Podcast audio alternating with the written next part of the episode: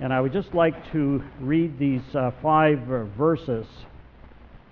Uh, last week we were, especially in the first few verses from verse 37, where it says that uh, he was invited to a Pharisee's house, and uh, the Pharisee was surprised that uh, Jesus did not wash his hands, which was a ritualistic thing, not a high hygiene thing before eating. And then he, he talks about that. And uh, today we're going to proceed uh, beginning at verse 43. Woe to you, Pharisees, because you love the most important seats in the synagogues and respectful greetings in the marketplaces. Woe to you, because you are like unmarked graves which people walk over without knowing it. One of the experts in the law answered him, Teacher, when you say these things, you insult us also. Jesus replied, And you experts in the law, woe to you, because you load people down with burdens that they can hardly carry, and you yourself will not lift one finger to help them. It seems that Jesus was forever in conflict with the Pharisees and the teachers of the law. And uh, it seems, too, that he reserved his sharpest words of condemnation for these people. And uh, you, might, you might wonder well, why am I talking about the Pharisees in this series of surprised by grace? Well, it's because Jesus seemed to be especially judgmental towards those who were blockers of grace. Those whose teaching, practice, posture would stand in the way of common people and people with sinful pasts receiving grace resistors of grace.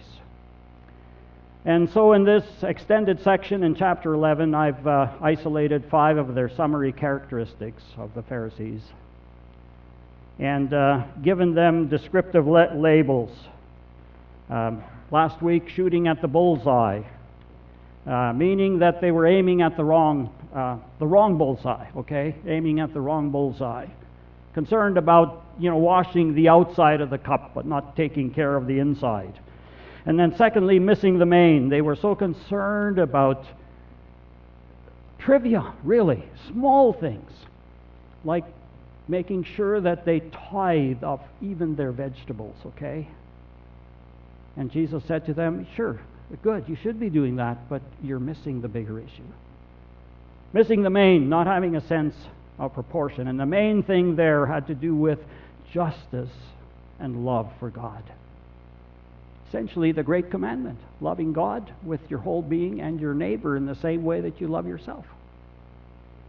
And so uh, this morning we're going to talk about uh, the third one here, which is keeping up appearances. Concerned about what people think. And then uh, the fourth one being jumping through hoops. Keeping up appearances. I wonder how many of you remember that English comedy on TV. It's a number of years ago now. Remember that? Keeping up appearances? Some of you are young. I'm glad we have young people here who don't even remember, right? But many of us do. Hyacinth is a leading character. And she will do anything just to look good. And in doing so, she's trying to earn a place for her and her husband in the higher strata of society. But she has these two sisters as well as a daddy who are an embarrassment to her. And they have a habit of showing up at the most awkward time. And I think, uh, I think many of us, uh, we sort of like that, you know, where her balloon is being puffed. Where, where someone who's trying so hard to be at the top is, is being knocked down. I don't know what that says about us, but we enjoy that.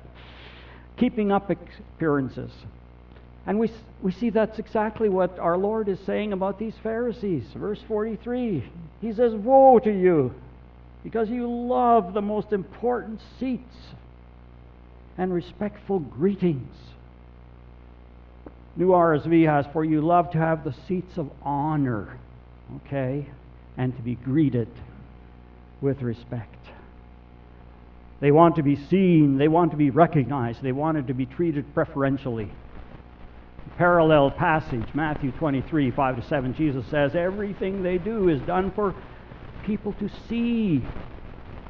They make their phylacteries wide and the tassels on their garments long. They love the place of honor at banquets and the most important seats in the synagogues. They love to be greeted with respect in the marketplaces and to be called rabbi by others. These uh, phylacteries were little boxes containing scriptures that were worn, you know, as reminders in the tassels, and they were to remind them of God's commandments. And I don't think there's anything wrong with wearing them, nothing wrong with having reminders of what you need to be reminded of. But the point here is they made them especially large so that they would be seen, so they would draw more attention. They wanted to be seen as doing this by people, showing off, keeping up appearances.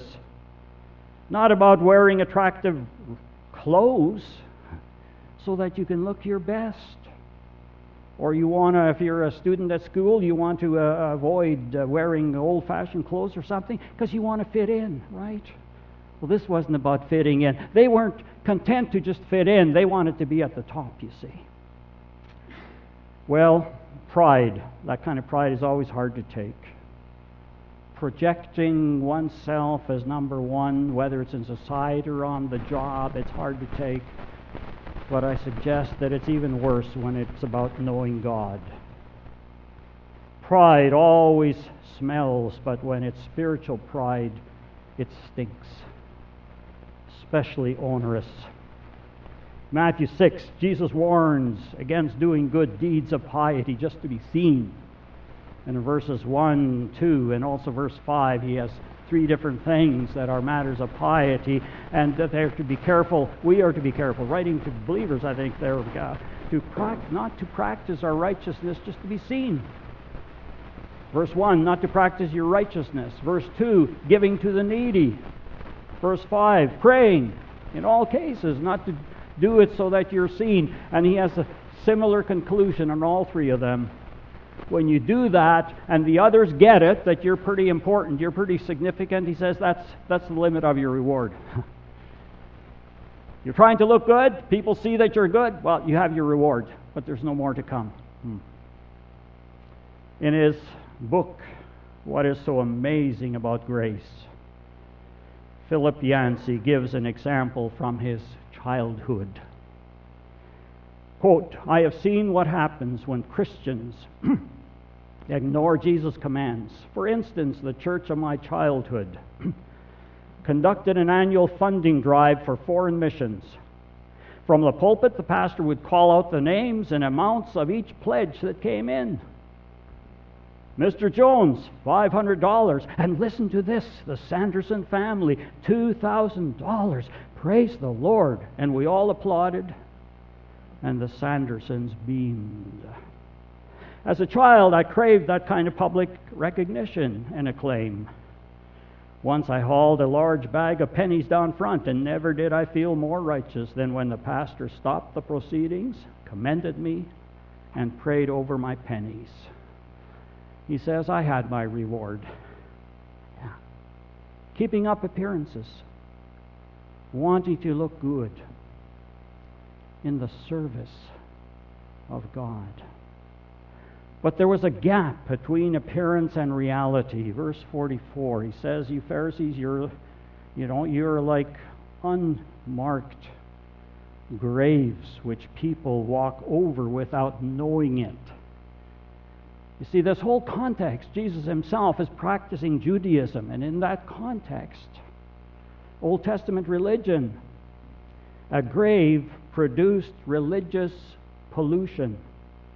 An unmarked grave was the kind of grave that is overgrown and hidden, and so a person therefore could walk on such a grave and become ritually unclean without knowing it. And Jesus says they're like that. Their outward appearance conceals what they are really like.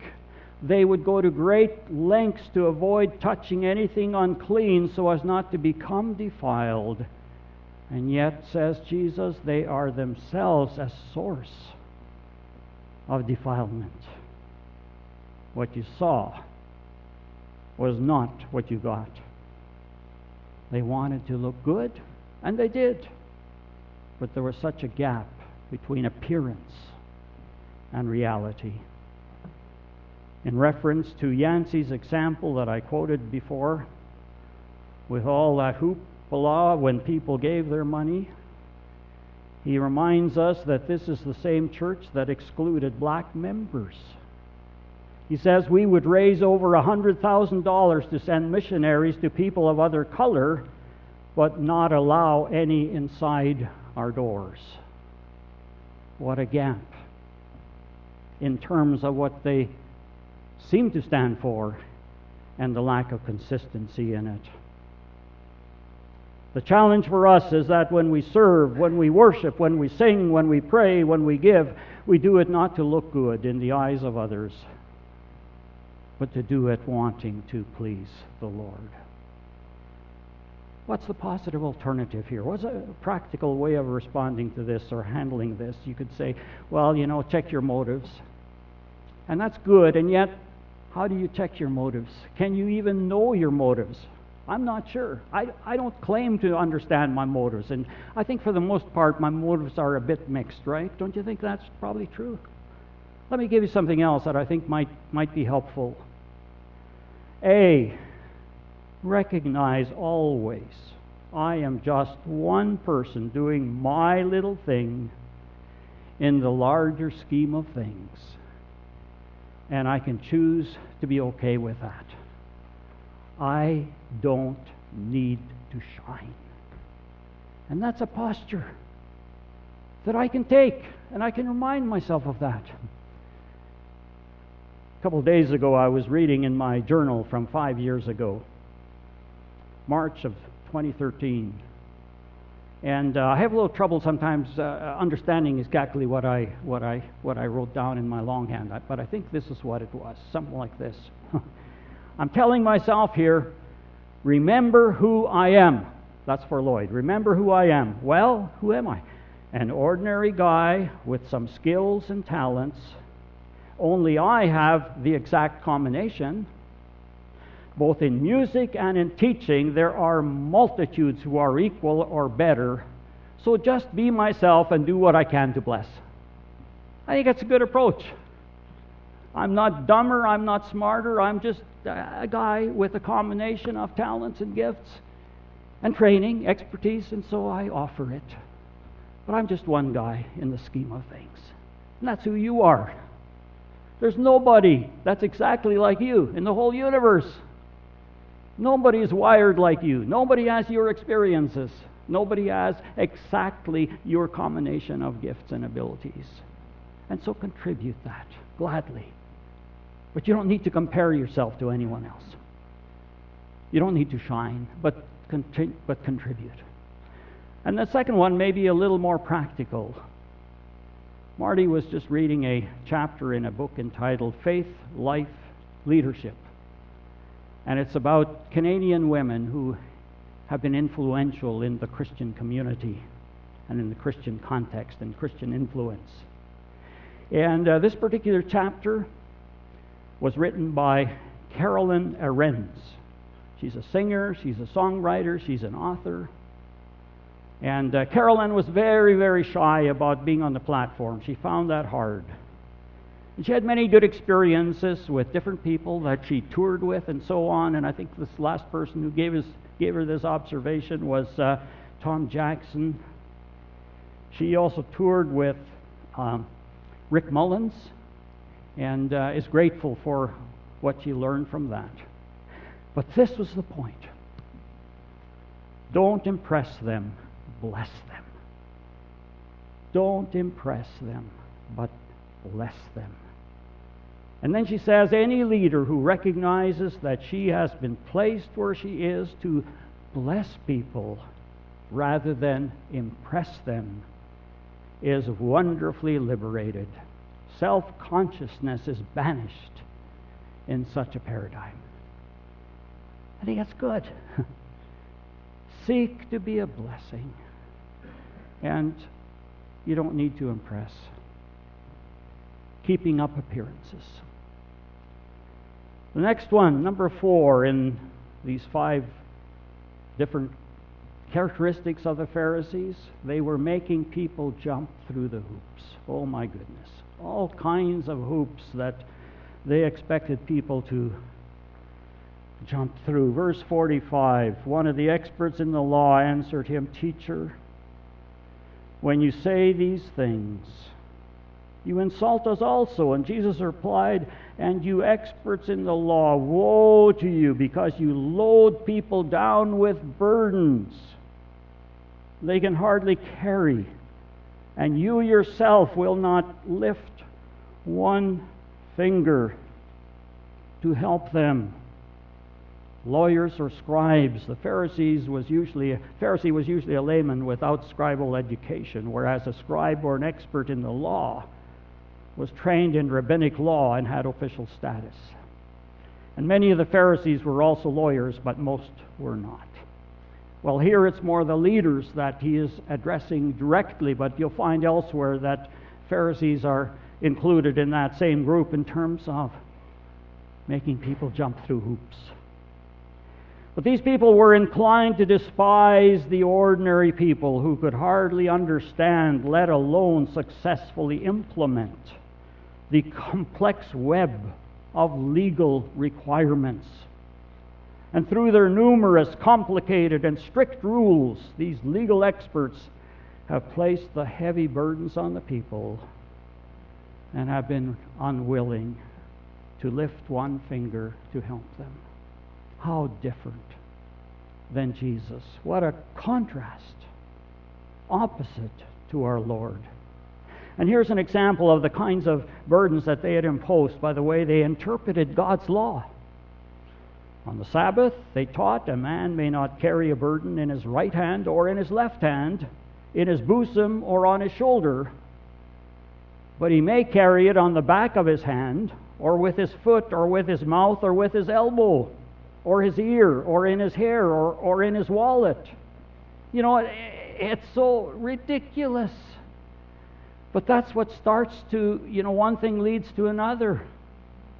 Multiply this by all the regulations of the law, and ordinary people have burden beyond bearing, even to know what they might do and not be able to do.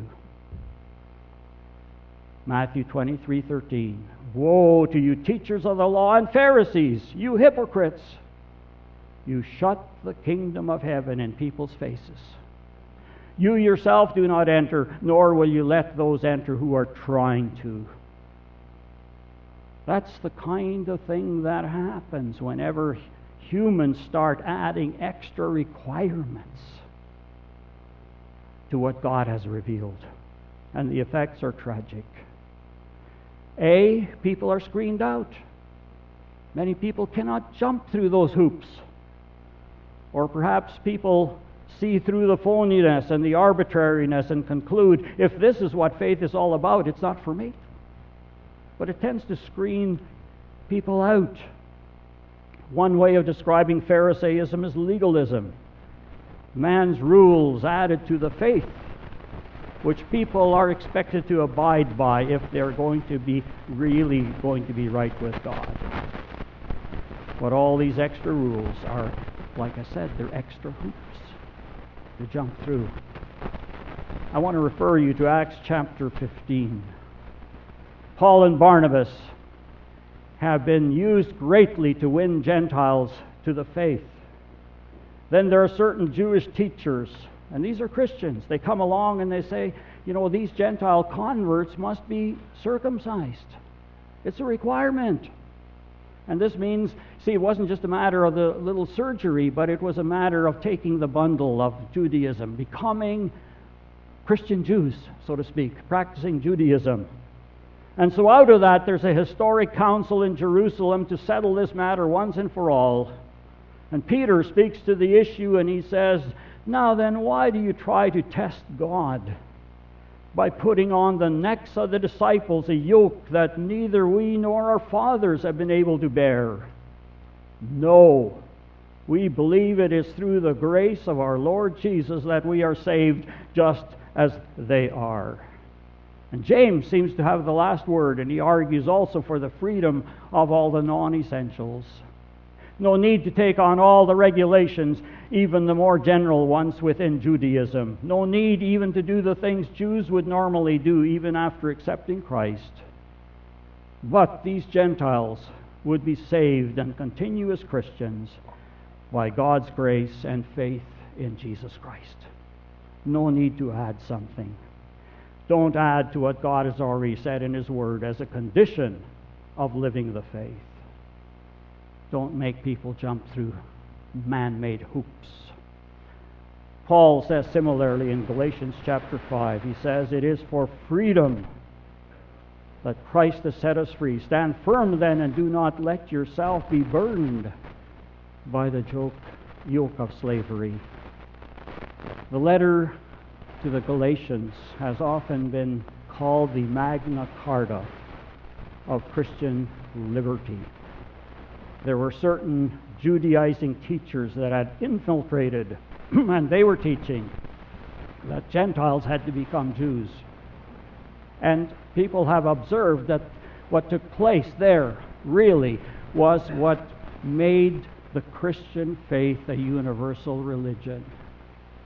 because if somehow Christians had to be, you know, enter into Judaism and become like converted Jews, it would have closed the door to the universal gospel.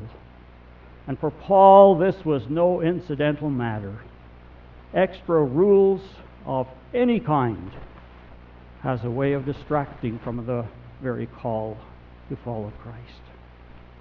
It tends to screen people out, but there is another outcome of this legalistic approach. When you add extra things to the gospel, it has the effect of diverting attention from the central issue. Uh, when I give attention to whatever man made rules is in vogue at the time, and usually these, this would be measurable expectations, I can give myself an A. And yet I can avoid looking at things that I should be looking at. See, it's a lot easier to note that I'm doing well in reading my Bible or attending church or avoiding the kind of entertainment that my particular church frowns on. Uh, that I'm taking time to pray every morning. And I should be doing all of those things, but we have to remember those things are not the end, but they are a means to an end, you see so that I can better focus on the center, which is to love God with all my heart and to love my neighbor as myself. But you see, when I'm taken up with whatever man made rules that I have made for myself, or maybe if the church is very legalistic and adds all kinds of unnecessary rules, if we're taken up with that, well, frankly, that's a lot easier than facing my own pride or facing my jealousy or my residual anger, my tendency to manipulate others. Yes, and my tendency to judge other people, and to judge especially those who don't live up to those measurable expectations.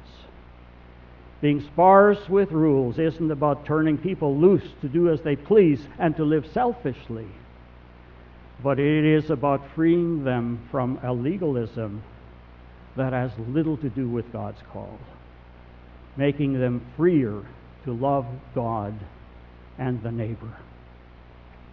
Protecting the center, giving first priority to the very center, is really about listening to God's word rather than to man's word. Listen to our Lord's words in Mark. Mark chapter 7. And he says that Isaiah was right when he promised about you hypocrites, as it is written. These people honor me with their lips, but their hearts are far from me. They worship me in vain. And here's the part their teachings are but rules taught by men. You have let go of the commands of God and you are holding on to the traditions of men. And you have, you have said to them, uh, and he said to them, You have a fine way of setting aside the commands of God in order to observe your own traditions. And then he gives a particular example uh, where they're ev- uh, evading God's call because of their tradition. And then he says, Thus you nullify the word of God by your tradition that you have handed down. And you do many things like that. Wow. But it's the inevitable result when you start to add to God's free grace. I like the way the one pastor, some of you are familiar with the name, John Ortberg, explains the conflict between Jesus and the religious experts of the day. In an article entitled Why Jesus' Disciples Wouldn't Wash Their Hands, Ortberg teaches that while the religious experts focused on clarifying boundaries, Jesus focused on the center. They were terribly focused upon circumcision, Sabbath keeping, and dietary regulations. These became boundary markers. If someone didn't abide by the rules related to these, that put them on the wrong side of the boundaries. Jesus and his disciples didn't wash their hands. This put them outside the boundaries, thus suspect. But Jesus was not focused on the boundaries, but on the center. You tithe all your garden vegetables. That don't impress me either. That's your boundary marker. But how about justice and the love of God? How about the great commandment? That is the central matter. That is what's really important. And Jesus evaluated people by where they were related to the heart matter, to the center of God's law. Now, I recognize that every group, we all have to have some man made rules in order to be a group, to agree on certain things. Yesterday at the board meeting, we decided that unless there was a good reason to do otherwise, we were going to have our board meetings on Tuesday evenings, the uh, second Tuesday of the month. An example of, of course, we need some rules. Of course, we need some man made regulations in order to, to be a group. But we need to remember two or three things about that. First of all, they are intended to enhance our ability to love God and neighbor. And they are not an end in themselves. And then I think we also need to remember that we hold them loosely. Like I said, they're, they're means to the end, they're not the end itself. And to hold our uniqueness with humility and realizing that others other groups are not any better or not any worse than us, but they have a different way of looking at it. Hold our distinctives with a certain amount of satisfaction and peace, and yet at the same time with humility, because God has used others as well. Well, that's really the test. Are we concerned about the periphery or the center and the expectations that we are agreed on, do they relate? Do they support? Do they enhance love for God and neighbor? I think a good question for us to ponder and perhaps even ask at different times is wonder what the average secular Canadian, what comes into this person's mind when someone is described as a Baptist to him or an, evangel- an evangelical. Is do we have a negative or a positive image? Do they think first and most of all that, oh, these are the people that are against all these other things? Or do they think, oh, yeah, these are the people who make good neighbors? These are the people who are quick to volunteer. These are the people who are especially generous, who are quick to serve. And by the way, the polls indicated that that's true. That's who we are. But I hope that that's what we're being known for, especially known for especially as those who, in the words of Matthew 25, who fed the hungry, gave drink to the thirsty, welcomed the strangers, clothed the naked, looked after the sick, visited the prisoners. And when you look at those qualities, every one of them relates to justice and the love of God. Loving God, loving neighbor.